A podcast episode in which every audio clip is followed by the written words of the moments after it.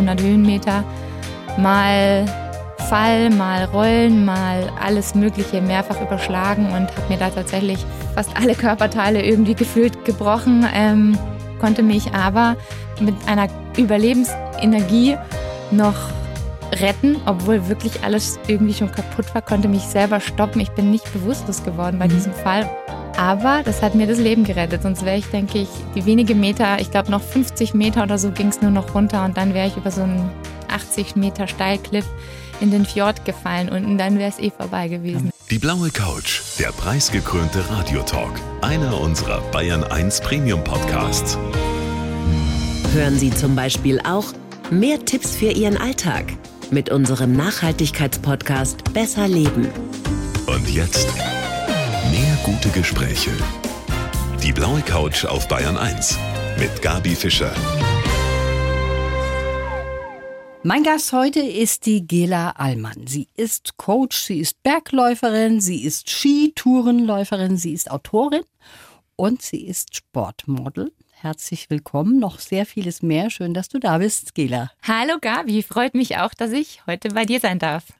Und was ganz Wichtiges habe ich vergessen, denn du bist auch eine Kämpferin. Du hast nämlich einen sehr, sehr schweren Unfall überlebt. Du bist bei einem Fotoshooting 800 Meter in die Tiefe, in Island war das, und hast dir sozusagen alles gebrochen, was man sich brechen konnte. So gut wie nichts war mehr heil in deinem Körper und du hast dich zurückgekämpft und treibst auch wieder Sport. Träumst du noch manchmal von diesem Unfall oder hast du das total verarbeitet? Ich glaube, ich habe das relativ gut verarbeitet. Ich habe auch, muss ich sagen, von Tag eins ab mit Psychologen daran gearbeitet, weil ich glaube, wer sowas Schlimmes erlebt, der muss da das Trauma verarbeiten. Ähm, habe Situationen auch wie, wenn man im Aufzug ist oder so, hat mich anfangs irre gemacht. Mhm. An Situationen am Berg gibt es tatsächlich meistens eine im Jahr, wo ich irgendwie so wie vor Angst gelähmt bin und mich nicht mehr wirklich traue, weiterzugehen. Nicht, weil die Situation wirklich gefährlich ist, sondern weil bei mir im Kopf irgendwas Klick macht. Aber ja, es wird tatsächlich immer weniger. In Träumen passiert es nicht mehr, eher in realen Situationen am Tag. Eine irre Geschichte, die man gar nicht glauben kann, wenn man dich so sitzen sieht hier, so wie ich.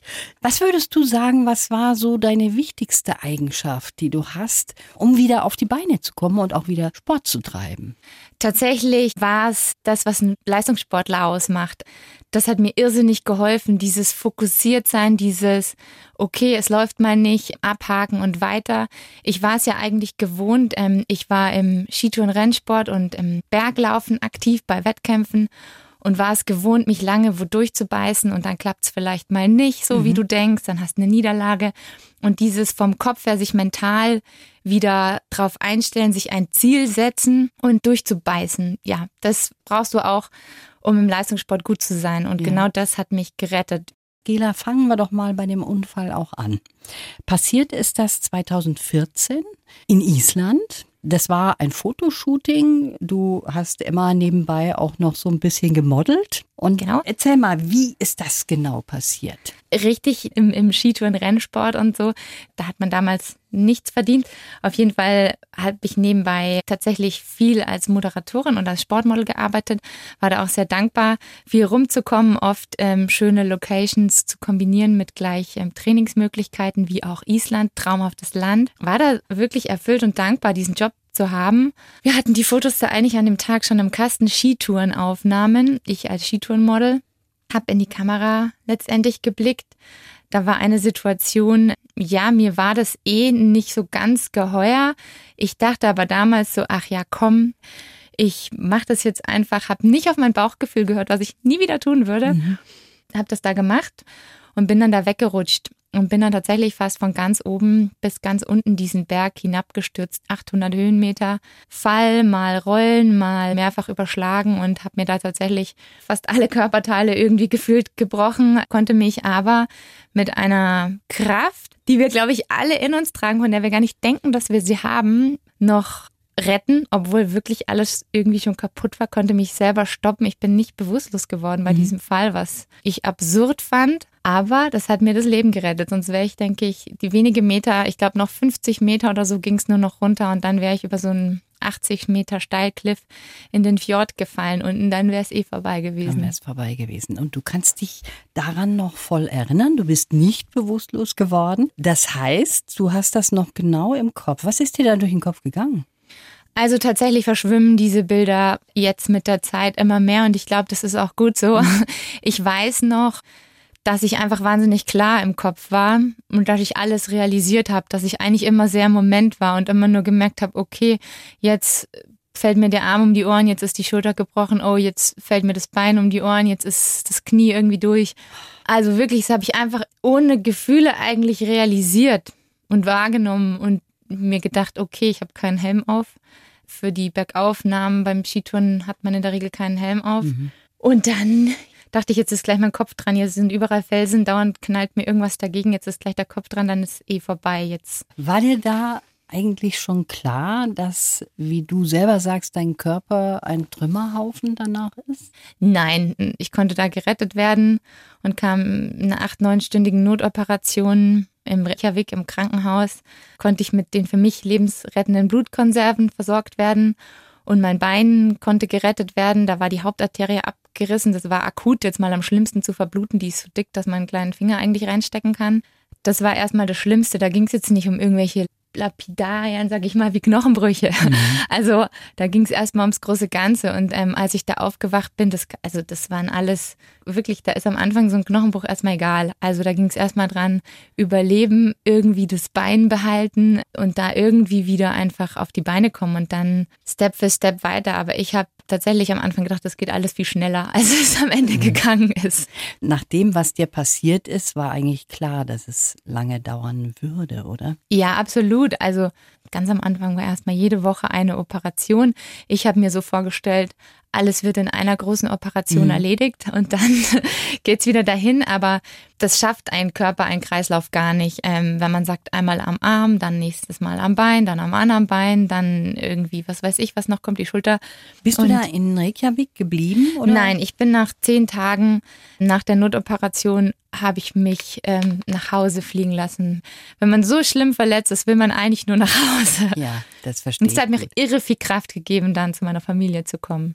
Das war wahrscheinlich total wichtig auch, dass ja. dein Umfeld dann da ist, dass die dich jeden Tag besuchen konnten. Du hast viele Geschwister, ja. die auch mal vorbeischauen konnten.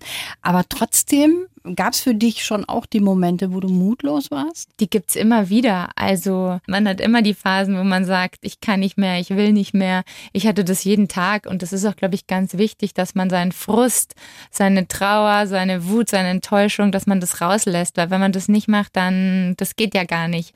Ich habe immer abends das alles rausgeweint. Da war meistens äh, mein damaliger Partner da. Dann war ich nicht allein und konnte mal weinen, was das Zeug hält, um dann am nächsten Morgen wieder stark zu starten starten. Also das ist schon auch wichtig. Das hast du ja auch in deinem Buch geschrieben, in deinem neuen Buch. Weinen muss man schon auch mal. Man muss einfach mal laufen lassen, oder? Das ist wichtig, dass das auch mal rauskommt. Das ist irre wichtig. Weinen gehört auf jeden Fall dazu. Reinigt einmal unsere Seele komplett durch ja. und, und macht wieder Luft und Platz in uns für, für alles, was kommt. Und hättest du als das gerade passiert war, hättest du gedacht, dass du wieder so fit sein wirst, wie du heute da vor mir sitzt? Also ich habe immer gedacht, dass das wieder wird. Ich glaube, der Gedanke hat mich irrsinnig angetrieben. Mhm. Also am Anfang, wie gesagt, war die Diagnose nicht so, oh, ob ich wieder laufen kann und so weiter. Aber ich dachte mir immer, klar wird es wieder. Ich war damals dann 29 und dachte mir, natürlich, Natürlich wird das wieder. Ja. So muss man da rangehen, oder? Es muss wieder werden. Ende. Und dann waren aber trotzdem Krücken und erst der Rollstuhl dein Begleiter und du musstest ja auch in Reha gehen. Da ist das volle Programm abgelaufen bei dir. Ja, absolut. Sehr lange Zeit. Krücken habe ich irre lang gehabt. Fast ein Jahr oder so bin ich auf Krücken gegangen. Du bist ja dann auch sogar auf Krücken das erste Mal wieder auf den Berg gegangen. Für mich war jeder kleine Etappen Sieg, sag ich mal, mhm. Etappenglücksmoment, ähm, ganz, ganz wichtig und ganz, ganz schön. Für mich war es einfach irre toll zu wissen, hey, ich kann da wieder oben stehen, auch wenn es nicht mehr so geht wie früher. Trotzdem gibt's Möglichkeiten und ich hat, war im Kopf schon auch offen dafür, jetzt erstmal das anders zu machen und ich wusste dann schon, das geht jetzt nicht morgen oder übermorgen. Mhm. Ich brauche schon einen wahnsinnig langen Atem. Aber es gibt trotzdem ja viele Momente dazwischen, die man auch feiern kann und soll und muss sogar, bevor man das ganz, ganz große Ziel wieder erreicht. Also du hast wirklich meinen vollen Respekt und es hat auch da drinnen was mit dir gemacht und darüber wollen wir auch noch weitersprechen hier auf der blauen Couch. Wenn man sie sich so anschaut, dann kann man sich nicht vorstellen, was sie für einen Wahnsinnssturz in die Tiefe hinter sich hat, für einen unglaublichen Unfall, der sie zunächst einmal voll bewegungsunfähig gemacht hat. Vor acht Jahren war das und jetzt fühlst du dich wieder wohl, wenn du so total ausgepowert auf dem Berg stehst. Wie Ja. ist das? Ja, ich, ich bin immer noch ein absoluter Bewegungsmensch, das war ich schon immer. Und ich liebe es, mich auszupowern. Das kann auch nicht jeder verstehen, aber so sind wir alle unterschiedlich. Und ich liebe es, oben am Berggipfel zu sehen. Da kann man den Alltagsstress so schön hinter sich lassen. Und bin sehr dankbar, dass ich da wieder oben stehen kann und immer noch mit eigener Kraft da hochkomme. Nach unten tatsächlich fahre ich heute mit der Gondel oder mit dem Rad, weil bergab gehen jetzt mit meinem ledierten Knien nicht mehr so besonders optimal ist, sage ich mal. Also dieses Bergabgehen ist besonders belastend. Ja. Du machst aber Skitouren, du fährst Rennrad, du hast Familie, du hast zwei kleine Kinder, die dich natürlich auch auf den Beinen halten, ganz klar. Und du schreibst auch Bücher. Fight, Smile, Love heißt das Neue. Alles, was du brauchst, ist in dir. Und das ist der Untertitel und das ist auch ein Zitat von deinem Vater. Ja, das kann man so sagen. Es ist nicht wörtlich, aber es ist die Botschaft, die ich von ihm immer mitbekommen habe und die mich auch sehr getragen hat. Eigentlich mein Leben lang und auch in der Zeit nach dem Unfall, dass egal letztendlich, wenn man, ich war damals ja schon wahnsinnig am Boden, weil ich mir dachte, wow, meine Körperlichkeit, diese körperliche Unversehrtheit. Ähm, ich hatte da damals gemodelt, war plötzlich alles voller Narben. Aber auch wenn diese äußere Hülle mal kaputt ist und dahin ist, dass letztendlich ja die Kraft von innen kommt und dass wir alle da so viel mehr in uns haben und tragen, als wir oft einfach immer immer denken. Und seine Message war eigentlich, hey, du bist doch immer noch die gleiche, du bist immer noch du und deine Werte, die, die hast du immer noch, die, die du lebst, die du mitbekommen hast. Und das stimmt. Und es ist, glaube ich, egal, welche äußeren Einflüsse gerade da sind, wo wir denken, das, das belastet uns jetzt so sehr, das zieht uns so runter, das verändert alles. Ich glaube, man muss sich immer bewusst sein, dass wir immer noch uns haben. Ja, genau so ist das. Das hast du jetzt schön gesagt. Gela, jetzt wollen wir dich mal ein bisschen näher kennenlernen. Und jeder Gast von uns, der kriegt einen Lebenslauf. Den haben wir auch für dich. Ich lese ihn mal vor, so wie ihr, ihr ihn geschrieben habt. Ja. Ich übernehme keine Verantwortung. Genau. Mein Name ist Gela Allmann und ich bin eine Art Superwoman. Ich liebe Touren, Skiwettbewerbe und Rennradfahren. Manchmal stelle ich mich nackt vor den Spiegel und frage mich, wer ich eigentlich bin und was ich will im Leben. Ein Sturz in 800 Meter Tiefe mit schwersten Verletzungen hat mich gelehrt, niemals aufzugeben, Vertrauen in mich selbst und das Leben zu haben und meine Träume zu verwirklichen. Heute mache ich anderen Mut, ganz genau hinzuschauen und auf ihre Intuition zu hören. Ich wünsche mir selbst die Kraft, das Leben immer wieder volle Breitseite aufs Neue anzunehmen. Und? Bist du inhaltlich einverstanden? So in Ich etwa? bin inhaltlich einverstanden. Ob ich mich als eine Art Superwoman selbst bezeichnen würde, glaube ich nicht. Aber ich finde vor allem den letzten Satz richtig schön. Ist das tatsächlich so, dass du dich ab und zu vor den Spiegel stellst? Nackig? Also Ja. einfach mal so? Ab und zu mache ich das jetzt nicht. Ich glaube, das macht man immer, wenn so einschneidende, oder ich finde es gut, das zu machen, wenn man so einschneidende Erlebnisse hat oder ein bisschen an so einem Wendepunkt ist oder so ganz viele Fragen hat. Dann finde ich das wirklich irre, wenn man nicht so genau weiß, wie man weiterkommt. Weil wenn man wirklich sich so ganz nackt mal im Spiegel ansieht und sich selbst in die Augen sieht, dann sieht man sich so richtig. Und dann kann man sich, wenn man sich da wirklich in die Augen sieht, am Ende auch nichts vormachen. Und dann weiß man alle Antworten. Vielleicht ist das mal eine ganz gute Sache, sich da auch mal mit sich selber zu konfrontieren, ne? wenn man sich da selber Ja, wenn man Zeit hat und ist es, glaube ich, mal ganz, ganz schön, sich so ein paar ganz essentielle Fragen zu stellen, wo man hin will, ob man wirklich glücklich ist, was die eigene Definition von glücklich sein überhaupt für einen ist. Und ja, dann kann man immer mal wieder so einen kleinen Recheck machen, ob eigentlich gerade alles so läuft, wie man das eigentlich vom Herzen heraus, von innen heraus will. Du hast ja jetzt, das kann man schon sagen, einen Schicksalsschlag erlebt mit diesem Unfall. Aber viele sagen ja auch, das hat mich weitergebracht in meinem Leben. man kann zwar gut darauf verzichten, aber letztlich ist es so, dass es einen manchmal eben auch weiterbringt. Würdest du das auch so sehen? Unbedingt. Ich glaube, dieses Wachstum, dieses innere Wachstum, dieses, die Bereitschaft, sich zu ändern, das ist ja in dem Alltag, in der Bequemlichkeit unseres Daseins oft ähm, nicht ähm, gegeben. Man, man würde vielleicht die ein oder andere Sache gerne ändern, mhm. hat aber gar nicht so die Energie und nicht so die Notwendigkeit. Und es ist ja auch okay, so wie es ist. Und ich glaube oft, dass man nur aus dem Quark kommt, wenn wirklich mal was passiert und so ein Schicksalsschlag, in welche Richtung der auch immer gehen mag. Ja, ich glaube, alle Hürden, Herausforderungen, die großen und aber auch die kleinen, die sind wirklich immer dazu da am Ende, um uns wachsen zu lassen. Und ich glaube, man wächst, wenn man es annehmen kann. Es ja. geht ja immer ums Annehmen. 100 Prozent jedes Mal. Gela, du sagst von dir selber, du bist eine Wettkampfsau. das finde ich sehr lustig. Was meinst du damit? Du hast Spaß daran, an deine Grenzen zu gehen? Ja, ich challenge mich gern. Ich kann nicht unbedingt gut verlieren, egal bei was. Ich bin immer gern vorn dabei. Ich bin dann jemand, ich kann einfach wahnsinnig schnell einen Fokus auf was richten und dann Gas geben, wenn es um was geht. Mhm. Das ist ganz interessant. Ich war neulich mit meinem Mann Radl fahren einmal um den Gardasee sind wir geradelt und wenn ich so ein Ziel habe, so ein konkretes, dann bin ich total da, dann kann ich das gut schaffen, Körper, Geist synchronisieren, alles geben. Und wenn wir nur so rumradeln, dann bin ich so, ja, pff, dann fährt er mir ewig davon und ich denke mir, ach, ich kann gar nicht mehr. Ich brauche immer so ein Ziel und dann kann ich total funktionieren. Du sagst, du kannst schlecht verlieren. Muss man natürlich ab und zu mal als Sportlerin auch. Ja. Du gehst auch oft volles Risiko. Ne? Jetzt hast du zwei kleine Kinder. Da hat man natürlich auch Verantwortung. Ist das schon so eine Bremse manchmal auch im Sport oder kannst also ich, du das total loslösen? Ich für mich würde sagen, dass ich überhaupt nicht volles Risiko nee? gehe. Nein, so würde ich mich gar nicht bezeichnen. Ich bin kein risikofreudiger Mensch. Ich bin ein sicherheitsliebender Mensch ohne Ende. Für Außenstehende wirkt es vielleicht dann oft mhm. so, Gott, was macht die denn? Als Sportler weiß man ja, was man tut. Man kennt ja seinen Körper, ich weiß genau, wo meine Grenzen sind. Ich bin da niemand, der da groß Risiko sucht. Überhaupt. Ich brauche keine großen alpinen Berge. Ich brauche auch keine Neubesteigungen, Erstbesteigungen. Ich brauche keine irren Gipfel sammeln. Ich kann auch fünfmal bei unserem Spitzing rauf und runter rennen. Dann habe ich mich ausgepowert auf der Piste.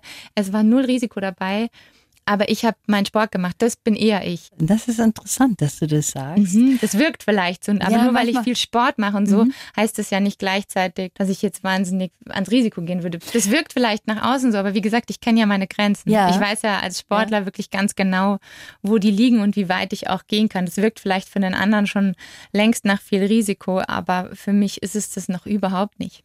Ich habe größten Respekt vor meinem Gast heute, der Gela Allmann, die hier sitzt, Sportlerin und auch eine Frau, die sehr viele praktische Tipps geben kann fürs Leben. Du selber hast eben auch eine sehr extreme Erfahrung gemacht und gerade solche Erfahrungen, die lassen einen ja auch wachsen. Und du hast eben schon gesagt, weinen, das steht auch in deinem Buch, ist ausdrücklich gewünscht. Wie erklärst du dir das, dass wir manchmal so ein bisschen Probleme damit haben, auch mal loszulassen, auch mal unsere Gefühle einfach so rauszulassen? Also ich bin mir sicher, oder das ist, kommt ja alles von unseren Vorfahren und unsere Großmütter, äh, manchmal auch Mütter, die durften oder Väter sowieso durften sowieso keine Schwäche zeigen. Da hat man einfach funktioniert, ist einfach über Traditionen und Gene so in uns drin und wir wurden da oft auch noch so erzogen, dass man nicht weint, mhm. dass es da gar nicht den Spielraum gibt. Und ich glaube, da ändert sich einfach erst in den letzten Jahren viel. Wir haben das aber noch anders mitbekommen, vielleicht in der eigenen Jugend und sollen das jetzt anders machen, fällt uns aber nicht immer leicht. Aber ich glaube, umso wichtiger ist es, sich da heranzutasten und hereinzuspüren, weich mit sich selbst zu sein, nicht zu hart mit sich selbst zu mhm. sein. Und da gehört es auch dazu, dass man wirklich mal einfach nach Herzen alles rausweint, was einen da belastet, um eben wieder Platz zu machen für alles Positive, das kommen mag. Und da sind wir schon beim nächsten Punkt. Positiv denken. Weiß natürlich jeder, würde auch jeder gerne, aber fällt manchmal gar nicht so einfach. Ich meine, du selber hast es ja auch am eigenen Leibe erlebt, dass man manchmal in so tiefe Löcher auch fallen kann, gerade wenn man ein schlimmes Erlebnis hat, wie dein Unfall eben war. Ja, positives Denken fällt niemandem immer leicht, mhm. ganz sicher auch mir nicht. Aber es gibt schon so ein paar Tricks einfach, wie man sich helfen kann, selbst helfen kann, positiv zu denken. Und ich glaube, im ersten muss man sich bewusst machen, dass man positives Denken wirklich auch ein Stück weit erlernen kann. Viele gehen her und sagen, ach, Mai, die ist halt eher optimistischer, genetisch bedingt bevorzugt worden. Ich bin eher so der pessimistische Typ. Aber darauf darf man sich jetzt nicht ausruhen. Weil das ist natürlich ein Stück weit wahr, aber man kann wirklich jeden Tag sage ich immer, sich entscheiden, ob man sich links oder rechts in den Bus seines Lebens setzt und ob man links raussieht, wo die Welt untergeht und ähm, lauter schlimme Dinge passieren, die auch passieren, oder ob man sich rechts ans Fenster setzt, wo vielleicht die Sonne scheint und die schönen Dinge mhm. passieren, die auch jeden Tag passieren. Das ist ja wie zwei Parallelwelten und man kann sich, man muss sich einfach bewusst sein, dass man das wirklich selber in der Hand hat, ohne jetzt oberflächlich zu sein und kein bewusster Mensch zu sein, kann man trotzdem sich immer wieder entscheiden, sich auf die positive Seite zu setzen, ohne das Schlechte zu verdrängen, mhm. was nicht sinnvoll ist. Aber trotzdem bewusst zu sagen, so, und ich konzentriere mich jetzt mit meinen Gedanken auf was Schönes. Ich genieße jetzt hier den Sonnenstrahl, eine Tasse Tee, einen guten Plausch mit meiner Freundin, einen Tag mit meiner Familie, irgendwas machen, Yoga, Berggehen, was mir Freude macht und sich darauf zu konzentrieren und zu sagen, hey, das war eigentlich heute richtig schön, mhm. auch wenn viele Dinge passieren, die nicht schön sind. Die passieren bei uns allen, äh, im Weltgeschehen und im, und im Kleinen, ja. bei jedem Einzelnen. Ja, man muss sich viele Schöne auch Absolut. bewusst machen und nicht als gegeben hinnehmen, wie man das manchmal so macht, als selbstverständlich hinnehmen. Du hast eine sehr schöne Kindheit gehabt und du sagst von deiner Mama, die hat dich geprägt und das ist für dich eine starke Person gewesen oder immer noch eine starke Person. Was ist da so stark an der? Inwiefern empfindest du das so? Meine Mama ist die stärkste Frau, die ich kenne, sage ich immer. Die ist, hat mich als fünftes Kind bekommen, schon relativ spät, was damals schon mit 43, was schon sehr spät gebärend war. Die ist noch in der, in der Kriegszeit quasi geboren, ist einfach da noch durch eine ganz andere Schule und Kindheit gegangen, musste immer viel funktionieren als älteste Tochter immer noch auf die anderen gleich Verantwortung übernehmen, dann für die Kinder. Meine Mama ist immer sehr positiv. Die, ja? die ist einfach wahnsinnig stark mit allem. Die hat mir schon sehr viel mitgegeben von diesem geht schon mhm. und schaffst du schon und auch dieses aufs Positive schauen letztendlich. Also dieses, ja klar, ist das jetzt so und so, aber schau doch da und dahin. Das habe ich sehr, sehr viel von ihr mitbekommen. Dieses halb so schlimm geht schon weitergehen. Mhm. Du hast vier Geschwister, bist die jüngste. Also das Nesthäkchen, bist du da eher ein bisschen verwöhnt worden oder musstest du dich durchsetzen gegen glaub, die anderen? Ich glaube, jedes Nesthäkchen wird ein Stück weit verwöhnt. Ich weiß es nicht, wahrscheinlich nicht jedes, aber ich merke es jetzt bei meinen eigenen zwei Kindern. Jetzt mhm. habe ich zwei. Und die Kleine, da ist man als Mama sowieso in allem entspannt. Die hat einen geebneten Weg, das ist jetzt schon so. Jetzt ist die erst äh, noch nicht mal zwei Jahre alt.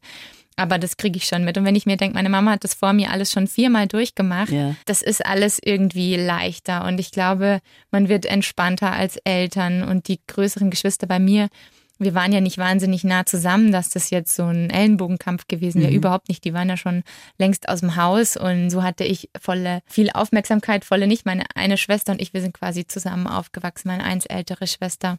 Aber ich würde sagen, das war sicherlich der leichteste Platz wahrscheinlich. Von den fünf. Das ist ja fast was Außergewöhnliches heutzutage. Ne? Ja, Wenn man stimmt. fünf Kinder hat, eine Familie mit fünf Kindern. Gela, jetzt haben wir im Lebenslauf gehört, als Kind wolltest du Superwoman werden. Das ist jetzt ein großer Wunsch. Und wo stehst du da in der Wirklichkeit? Heute eigentlich fast sicher, dass in jeder Frau eine Superwoman steckt. Ja? und dass jede in dem Fall ihre Situation hat, die sie großartig meistert. Das habe ich in der einen oder anderen Situation vielleicht geschafft und dafür schaffe ich es aber in anderen Lebenssituationen wieder nicht. Also ich glaube, wir brauchen uns alle nicht miteinander vergleichen. Jede hat ihre, ja, bin ich mir sicher, Bereiche im Leben, ihre Situation, wo sie schon mal Superwoman ähnlich handelt. Wie ist das mit deiner Sportkarriere? Also für mich war meine sportliche Karriere nach dem Unfall beendet. Ich war einfach zu schwer verletzt, um wirklich wieder Wettkampfsport betreiben zu können. Ich habe jetzt tatsächlich heuer im Winter vor zwei Monaten, Ende März, drei Monaten, mein aller, allererstes Rennen wieder seit dem Unfall bestritten, ein Skitouren-Marathon. Das war für mich der Wahnsinn. Ich habe im Winter das allererste Mal wieder wirklich trainiert. Das war aber eine Zerreißprobe für mich. Ähm, nicht nur, weil man als Mutter von zwei Kindern die Zeit gar nicht mehr hat. Äh, neben Arbeit und Haushalt und Co. Einfach auch mental und körperlich. Ja, weil mein Körper einfach nicht mehr da ist, wirklich so Spitzen zu setzen. In enger Zusammenarbeit mit meinen Physiotherapeuten und Reha-Trainern hat das schon für mich geklappt. Aber das ist jetzt nichts, was ich ständig machen könnte. Mhm. Oder also das ist nicht zielführend, weil mein Körper ist nicht mehr für Spitzenbelastung gemacht. Das geht jetzt mal, aber das ist nichts, was ich so wie damals eine ganze Wettkampfsaison, zwölf Wettkämpfe in einer mhm. Sommer- oder einer Wintersaison zu gehen, das ist auf keinen Fall mehr möglich. Aber das war ein irres Gefühl, tatsächlich noch einmal bei so einem Wettkampf mitzugehen. Und wie gesagt, das könnte ich schon nochmal machen, aber das ist nichts, was jetzt für mich an der Tagesordnung steht ja. oder wo ich mich dann wirklich als aktiv, also kann ich nicht mehr aktiv da mitmachen. Siehst du das auch mit ein bisschen Bitterkeit oder hast du es einfach angenommen? Also ich habe so den Eindruck, dass du sehr positiv bist und du hast einen anderen Weg gefunden, sagen wir mal so. Aber ich könnte mir vorstellen, dass es innerlich manchmal brodelt. Also ich glaube, ich bin eher traurig, ich bin kein bitterer Mensch, glaube ich. Ich bin eher jemand, der dann traurig wird und weinen muss. Mhm. Aber das gab schon. Ich habe mir am Anfang schon oft gedacht, Mensch, wieso dürfen die anderen denn jetzt noch laufen und ich nicht mehr? Wieso kann ich nicht mehr laufen, obwohl es mir das aller, allerliebste war? Das fand ich schon, habe ich schon eine Zeit lang gebraucht. Aber ich glaube, darüber bin ich jetzt wirklich hinweg und das Leben geht einfach immer weiter und den aktiven Wettkampfsport, den muss jeder Wettkampfsportler irgendwann mal loslassen, altersbedingt, verletzungsbedingt, wie auch immer. Und ich glaube, am Ende geht es halt einfach ums Loslassen und ums Annehmen von dem Neuen. Und durch das, dass meine neue Rolle einfach hauptsächlich ist, Mutter zu sein, mhm. kann ich nichts anderes sagen, ist es nicht so schwer. Also es geht ja immer weiter und neue Aufgaben kommen und ich glaube, es geht einfach immer wieder darum, die neuen Dinge anzunehmen, dann kann man die alten besser loslassen. Ja, das stimmt. Und vielleicht ist es tatsächlich so, wenn man sowas mal hinter sich hat, dann kann einen so schnell vielleicht auch nichts mehr umhauen, ne, wenn man schon so eine Erfahrung hat? Also du musst ja denken, ich war am Anfang ja nicht, oh, ich will wieder Wettkampfsport machen, sondern ich will überhaupt mal wieder gehen, ich will überhaupt mal wieder am Berg sein, ich will also dieses erstmal wieder mit Krücken am Berg, dann einfach überhaupt mal wieder aus eigener Kraft nach oben. Ich glaube wirklich, wenn man dem Tod mal ins Auge geblickt hat, dann dann kommst du von ganz unten.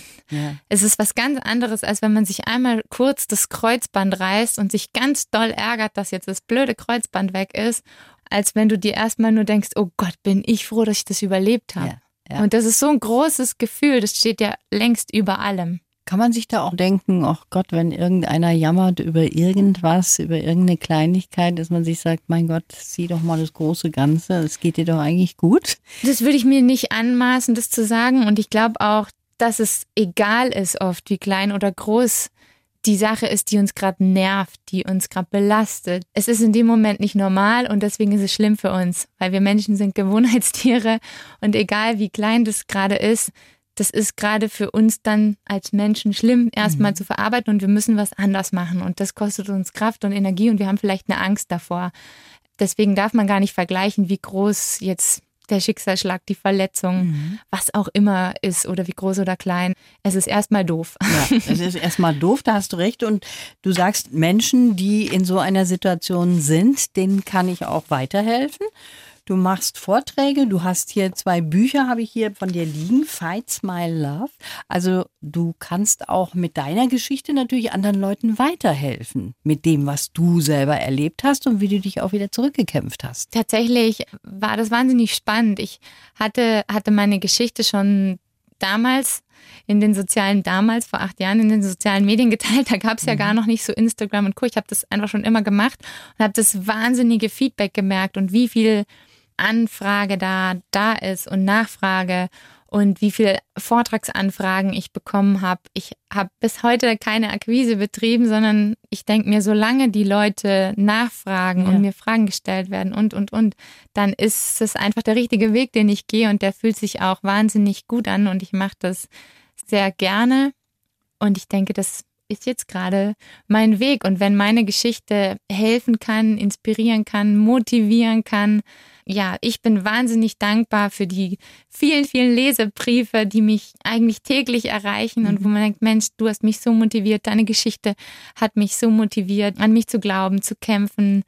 Dann ist es das großartigste Geschenk, das man ja haben kann und beruflich, das füllt mich wahnsinnig. Das ist schön, dass du das sagst, dass du jetzt da angekommen bist, auch wieder in dieser neuen Rolle. Ich wünsche dir alles Gute, Gela. Dankeschön, Gabi, für das nette Gespräch. Vielen, vielen Dank. Die Bayern 1 Premium Podcasts. Zu jeder Zeit, an jedem Ort. In der ARD Audiothek und auf bayern1.de. Bayern 1 gehört ins Leben.